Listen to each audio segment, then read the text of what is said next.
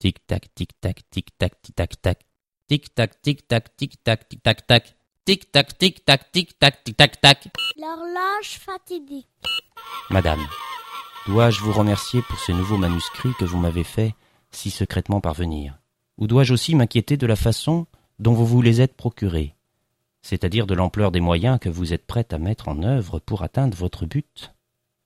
Ah, que vous répondez d'une manière si subtile à mes interrogations, celles dont j'ai eu la naïveté de vous faire part dans ma dernière lettre. Certes, il existe une troisième voie entre la pensée immobiliste et la pensée dynamique.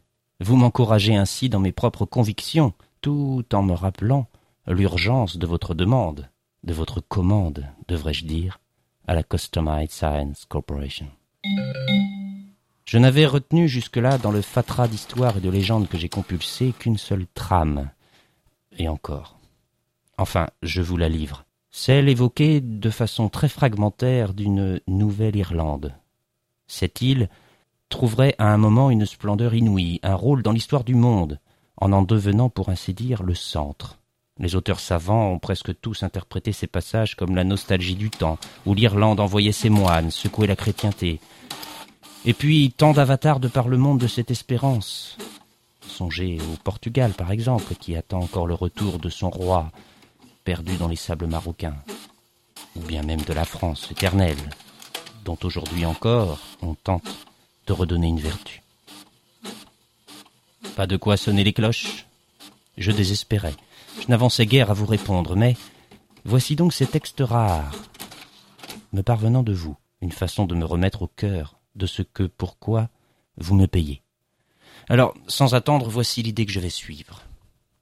Caché sous un vocabulaire spirituel, souvent même ésotérique, on peut deviner dans les poèmes et les récits de ces textes quelque chose de gigantesque et de merveilleux. Un trésor, un objet précieux, Certes, à première vue, nous sommes dans un contexte mythologique et tout peut se comprendre sur le plan religieux. Mais si on donne au contraire un sens très concret à ces mots, le propos de ces textes s'éclaire d'un jour nouveau. En tout cas, il est possible de le prétendre. Et c'est ce que je vous propose de faire, en rassemblant ces termes sous le vocable clé. Une clé. Alors, voici la démonstration qui, je pense, vous conviendra. Il ne sera pas difficile de semer le doute sur la valeur des mythes et des récits supposés aujourd'hui dénués de toute réalité. C'est déjà en partie fait par les très grands scientifiques eux-mêmes. Nous pourrons donc prétendre à une autre interprétation, qui vous rappellera cette fameuse troisième voie d'ailleurs. Tout par le passé, si lointain soit-il, a donc été pensé, dit, examiné et réalisé.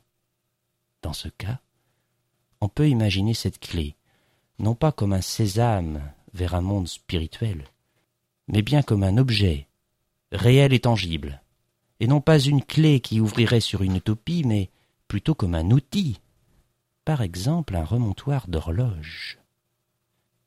Imaginez les implications.